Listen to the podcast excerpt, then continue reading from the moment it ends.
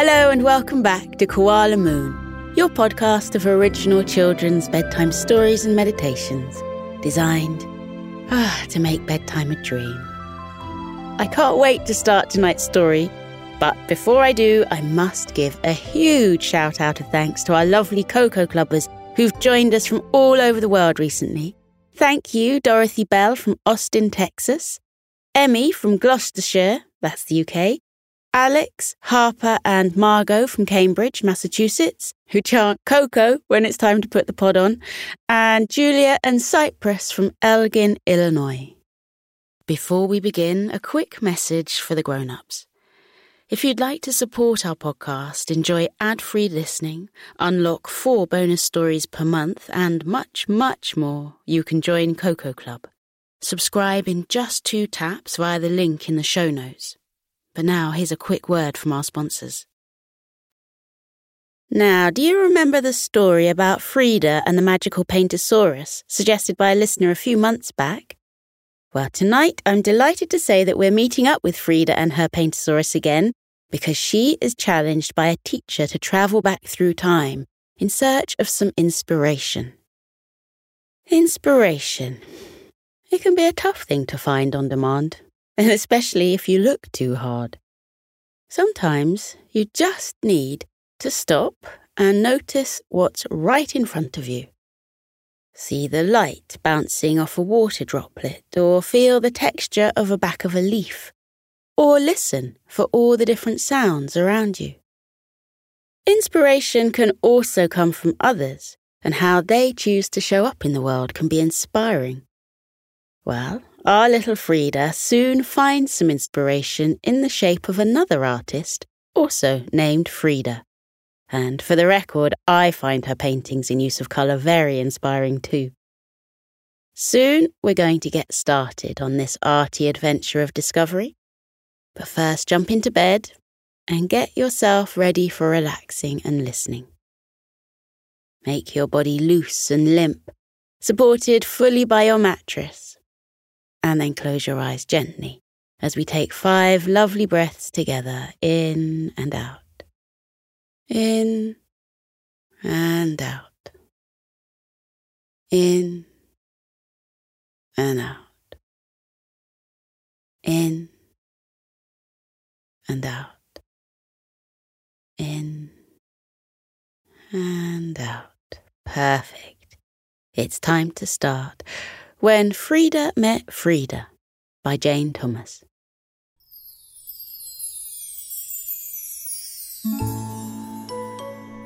Frida, the little girl who lived near the village of Lost and attended the School of Magic, had become infinitely happier since a toad had passed her a magic paintbrush last summer. Almost daily, Frida found excuses to paint a picture of her pure white pony Bella and transform her into a green tailed, red spiked, blue footed, pink dotted Paintosaurus who could fly anywhere Frida fancied. Frida's mother had to step in sometimes and ask Frida to put down the paintbrush. It's very easy to become lazy, you see, when all you need to do is paint a picture of something and there it is, right in front of your eyes. Instead of cycling the hour towards Lost and its teeny tiny shop to pick up flour or eggs or tomatoes, or whatever it was her mother was missing that day, Frida had taken to painting it instead. And instead of plodding along the lanes on Bella, spending time chatting with the spiders and butterflies that hung out in the hedgerows, Frida would create the Paintosaurus and fly to school in a fraction of the time. She had started leaving homework until quite literally the last second, and would rather paint a picture of her bed neatly made than actually stand up and shake the blankets and plump the pillows and put them back in their rightful spots. Frida's mother wasn't particularly keen on this laziness the paintbrush was creating in her daughter, and she officially banned its use, except for very important things. The fact is, these very important things sometimes included a mountain of carefully ironed washing, or a late night snack when going all the way to the shop was out of the question. but Frida did at least cut down her use of the magic paintbrush. One day, Frida's teacher, Miss Pennyfeather, invited Frida's mother to the school for a chat. Is it about Frida's paintbrush? Her mother sighed down the phone. Miss Pennyfeather admitted it was, and it was with some reluctance that Frida's mother went to the meeting. She had become quite used to the convenience of the paintbrush in her life, after all. I think Frida needs to do something new with her paintbrush, explained Miss Pennyfeather. The Paintosaurus is, of course, wonderful. The new playground she's created for the school is simply marvellous. And I very much appreciate these gorgeous shoes she made for me the other day. Miss Pennyfeather crossed her legs and looked pointedly at the bright red and blue shoes that fitted her feet absolutely perfectly. They had a very satisfying click as she walked along the corridors, too. Oh, yes, lovely shoes, said Frida's mother, still wondering where this conversation was going, but rather glad it hadn't started with the idea that the paintbrush must be banished altogether. It's all very well creating things, but she's sort of limited by her imagination. Do you see what I mean? Frida's mother didn't. She'd always thought Frida had an alarmingly good imagination. Too much of an imagination, even. I just think she could use the paintbrush to learn from others, that's all. I wonder, do you think she could use it to go back in time? Miss Pennyfeather left the question floating in the air. The second hand ticked loudly in the background. Frida's mother finally broke the silence. Why on earth should she go back in time? Even if she could, which I very much doubt. Oh, I just think we can learn a lot from the past, from the people who have lived before. And wouldn't it be amazing if Frida could go and meet somebody? Frida's mother wasn't quite sure what Miss Pennyfeather meant, but she promised to have a chat with Frida. So that evening, as she sat on the edge of Frida's bed, waiting while Frida quickly painted into life a hot water bottle that she'd forgotten to bring up from the kitchen, she asked who, if anyone, Frida might like to meet if she could go back in time. Frida had never really been interested in history, if truth be told and she rushed around in her mind trying to remember any names at all that they'd learned in school. But all she could remember were the names of people who had started wars and that sort of thing, and she wasn't really interested in meeting anyone as unpleasant as that. What about the other Frida? she said at last. The other Frida? Yeah, the one you named me after. You said years ago that you'd named me after some lady called Frida, an artist. She lived in Mexico. Frida's mother clapped her hands. An excellent idea! Yes, of course, Frida Kahlo. I have a postcard somewhere. Let me just. Her mother shot out of the room and down to her study, rummaging through piles of paper in her desk, before emerging triumphantly with the correct one. Here, a self portrait by Frida Kahlo. Frida looked at the other Frida. The lady looked serious, with dark eyes looking out over high cheekbones and bright red lips. She had dark hair piled on top of her head and filled with colourful flowers. But perhaps the most striking feature at least the one Frida was sure she wouldn't forget, was a thick pair of black eyebrows that marched across her forehead and met in the middle. She looked strong, as if nobody could tell her what to do. Frida liked that. Do you think that's really what she looked like? Frida asked her mother. Well, why don't you use that paintbrush of yours to find out.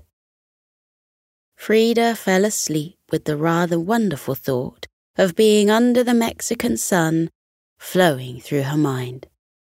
and the next morning she set about the task of working out how she could go back in time with her paintbrush. While she was working out just what it was she'd have to paint, her father poked his head around the door. Of course you know, my dear, he said. If you do go back in time, you won't be able to talk to anyone. You can only watch. It was his great grandmother who had done the terribly magic thing in the era of forever ago that had meant Frida could go to the School of Magic in the first place. So if anyone in the family were to know about such things, then it would be him. Why? asked Frida. Because you can't change a single thing, he said. Just imagine how much would be changed by one little thing being different. Take the evening I met your mother, for instance. If one other person had been in that dance hall, perhaps I would have talked to them instead, and never had a chance to meet your mother. Or perhaps if the food had been terrible, I'd have left early. Or if somebody had left a banana skin on the floor, I might have skidded while dancing with her and she might have thought me a complete embarrassment and left. And if any of those things had happened, perhaps we would never have had another chance to meet. And then you wouldn't be here, would you? When Frida stopped giggling at the idea of her father flying across the room on a banana skin, she saw that he was right. Teeny tiny moments can change everything. Of course, you couldn't change anything in the past. It was obvious, really, if you thought about it. What wasn't so obvious was how she would get back to Mexico in the 1930s. It also wasn't obvious how time worked in the past. If she stayed and looked at everything that happened in her lifetime, would she be terribly old when she came back to the present day? Could she even come back to the same day? Every time she flew on her Paintosaurus, time passed exactly the same way. She headed to the school library and went straight to the time travel section. She stuck a boiled sweet in her mouth and sucked away at it while she read, occasionally saying, Uh huh, or Aha, or Oh, as she went. She didn't see the glances and glares from the librarian each time she made a noise, as she was so wrapped up in the books. It turned out it was all very simple, really. She would combine the techniques and spells required for wands, toothbrushes, and matchsticks to go back into the past, since these were the closest things she could find to a magic paintbrush. And hopefully, it would all work out. She could travel on the Paintosaurus in a special fast flight mode and paint in the dates and places she wanted to visit. She could also, it turned out, take her paintbrush with her and add new dates and places as she found out about them. And the whole thing could be done in a special magic mode with time. So if she painted the picture and set off just before bed, then she would end up back in her bed in a deep sleep before the next day started. That was perfect. And so it was. Frida and the Paintosaurus found themselves heading to a little town in Mexico in 1929. In fact, they went right into the room where the other Frida was painting. Kahlo sat in bed, propped up by pillows and surrounded by vases overflowing with flowers, and by her side was another woman sitting perfectly still. Frida walked over to peer at the painting Kahlo was creating and saw that it was this woman. They talked about geography and history teachers and laughed as they exchanged memories, and Frida saw they were once school friends. Frida looked at Kahlo and compared her with the postcard her mother had shown her. She was even more beautiful, so delicate her face pale against the jet black hair. Frida wondered how you could look so strong and gentle all at the same time. The red shawl around her shoulders was the right colour for her, Frida thought, because it seemed to be her character too. Red was for love and power and strength and beauty. And Kahlo was all of those things wrapped up in this delicate frame sitting in a bed. Do you ever wish you'd become a doctor? Frida heard the friend on the chair asked. Kahlo shrugged. The accident was the world's way of telling me I needed to paint, I suppose. Frida thought of her father's words to her. How such simple moments can change everything. If Kahlo hadn't had this accident, whatever it was and whenever it was, perhaps she would never have painted, and the world would never have known her. She climbed aboard the Paintosaurus and was suddenly whisked to a gallery in New York. The year was 1938, and bare trees outside told Frida it was winter. The paintings were all Kahlo's. By now, Frida could recognize that unmistakable style with bright splashes of colour and the calm, serious faces of her friends, her sisters, herself. Kahlo walked into the room wearing beautifully created traditional Mexican clothes. The colours were bold and bright against the drab greys and browns and sensible blues that everyone else in the room wore. Kahlo's clothes were the colours of hummingbirds and parrots, of tropical flowers, and the brightest winding vines. Gold and silver threads danced across the long flowing skirts. A scarf that was a vivid pink hung loosely around Kahlo's neck, a pink so sharp and clear and matching perfectly the same bold pink spots that Frida painted carefully onto her Paintosaurus each time. Noticing that, Frida looked at the green she had chosen for the Paintosaurus's tail and saw that it was the same as on Kahlo's dress. The bright, bright green of a rice paddy after the rain. The blue she used for the feet was the same blue on the skirts, a colour that blended the seas and skies with feathers of parrots. The red of the Paintosaurus spikes was there too, on Kahlo's lips that were painted to perfection and poured out generous smiles and laughter. A man in a suit kept dashing towards the paintings and putting little red dots underneath them. As Frida watched, she learned that this meant someone had bought the picture and before the day was done, as the final visitor left the gallery, as Kahlo sat into a chair in the corner, half the paintings had little red dots beneath them.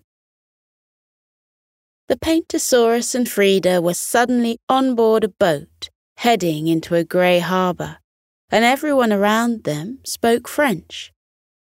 A newspaper showed it was January 1939, and Frida bounced rapidly through three months in France. There was to be an exhibition, and then there wasn't. And then paintings didn't arrive. And then they weren't allowed to be shown because their brightness and colours and the images might, it was said, shock the audience. And so in the end, when the day of the gallery opening finally came, there were only two paintings of Kahlo's to be found there. Kahlo looked angry, waving her hand at the cheap, painted pieces of wood and trinkets that had been brought from Mexican markets and were displayed alongside her work. At the end of the day, one of the pieces had a little red dot beneath it. The painting was a self portrait. Kahlo wearing a mass of yellow flowers in her hair this time, and the image surrounded by bright pink and red flowers.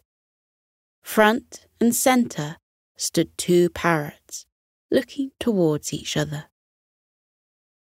Before Frida had a chance to take it all in, before she could see anything of Paris beyond the gallery in which she stood, she and the Paintosaurus were suddenly back in Mexico, and it was 1953. Once more she stood in a gallery, and this time it was filled with Kahlo's unmistakable paintings. Many showed tree roots coming from the feet of people, and Frida listened as two visitors discussed this. The roots show, said the first, that Kahlo is connected to Mexico, that it's in her blood, in everything she does.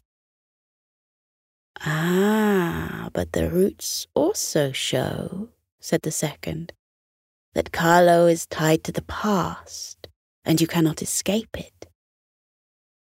Frida looked at the pictures and saw both sides.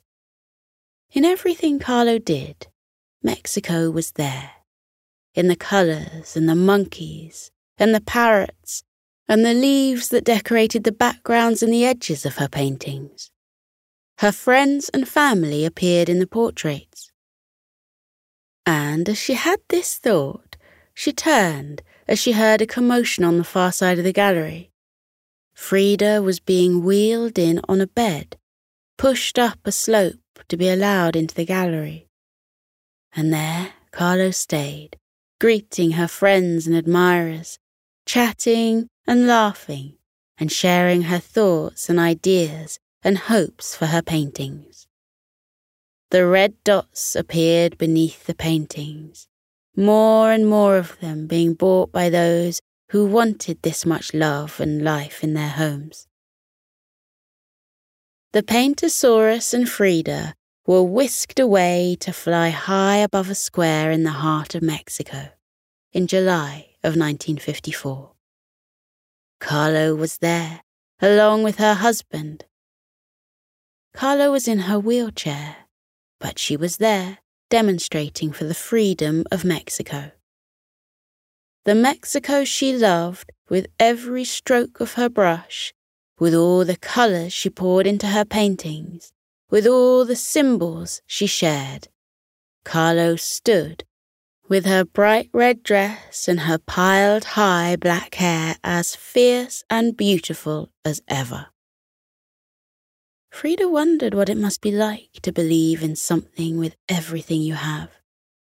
She wondered how it must feel to paint as if your life and that of your country depended on it.